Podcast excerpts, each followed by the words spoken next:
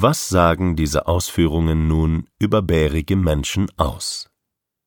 Zum ersten offene Fragestellungen ohne konkrete Hinweise, was genau in der Antwort vorkommen soll, sind herausfordernd.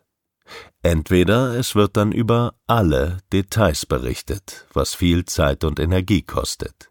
Dies dann mit der Folge, dass der Zuhörer den Monolog als akustische Lawine erleben und zwischenzeitlich abschalten könnte. Oder aber der Bärenmensch entscheidet spontan, dass die Antwort zu umfassend und damit zu anstrengend ist. Dann kommt nur ein zackiges Gut heraus. Das schützt vor weiteren lästigen Fragen. Ähnliche Phänomene findet man bei Aufsätzen in der Schule. Nicht selten hat dies eine schlechte Note zur Folge. Am Thema vorbei oder die Aufgabe wurde nicht ausgiebig genug erfüllt. Die Fähigkeit, so viele Details wahrzunehmen, macht den Bärentypen also viele Fragen im Kopf. Was will der andere hören? Warum ist das wichtig für ihn und nicht das, was für mich wichtig ist? Warum sind die Dinge überhaupt so gelaufen, wie sie gelaufen sind? Und warum guckt mein Gegenüber nun so seltsam? Zum Zweiten, das Übermaß an Details veranlasst den Bärenmenschen dazu, die anstrengende Informationsverarbeitung im Gehirn auf ein erträgliches Maß zu reduzieren. Auf seinen Energiehaushalt geschaut, also ein ökonomisches Vorgehen und damit sinnvoll. Die Polarisierung ist somit eine nützliche und nahezu notwendige Überlebensstrategie. Im übertragenen Sinne könnte man auch sagen, die Welt wird bevorzugt im Schwarz-Weiß-Denkmodell eingeteilt. Man stelle sich vor, die Pole sind auf der einen Seite schwarz und auf der anderen Seite weiß.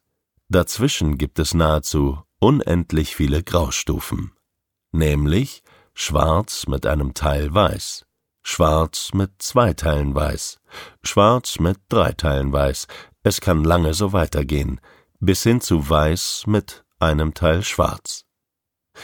Was für ein undurchdringliches Chaos. Wie soll ich im Graufeld den Überblick behalten? Das zwingt mich nahezu, es schwarz-weiß zu betrachten.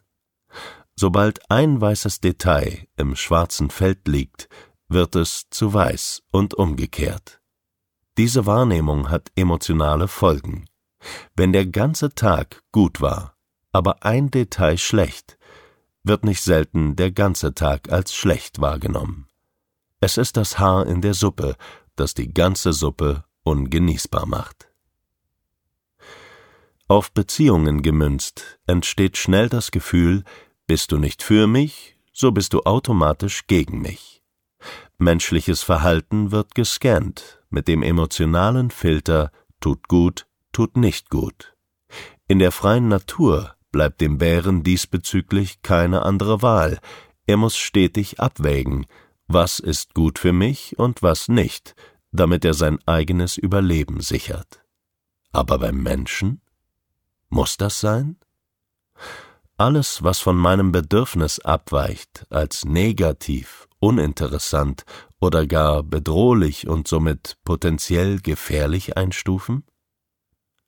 Wenn also jemand nicht auf meiner Seite ist, weil er zum Beispiel anderer Meinung ist, dann ist er mindestens unbequem, vielleicht sogar gefährlich. Er könnte vom Freund zum Feind werden. Freundschaft beendet. Aber ich könnte doch alle Details betrachten und die Freundschaft damit reflektieren. Wann war er gut zu mir? Welche schönen Erlebnisse hatten wir zusammen? Konnte ich mich auf ihn verlassen? War er loyal?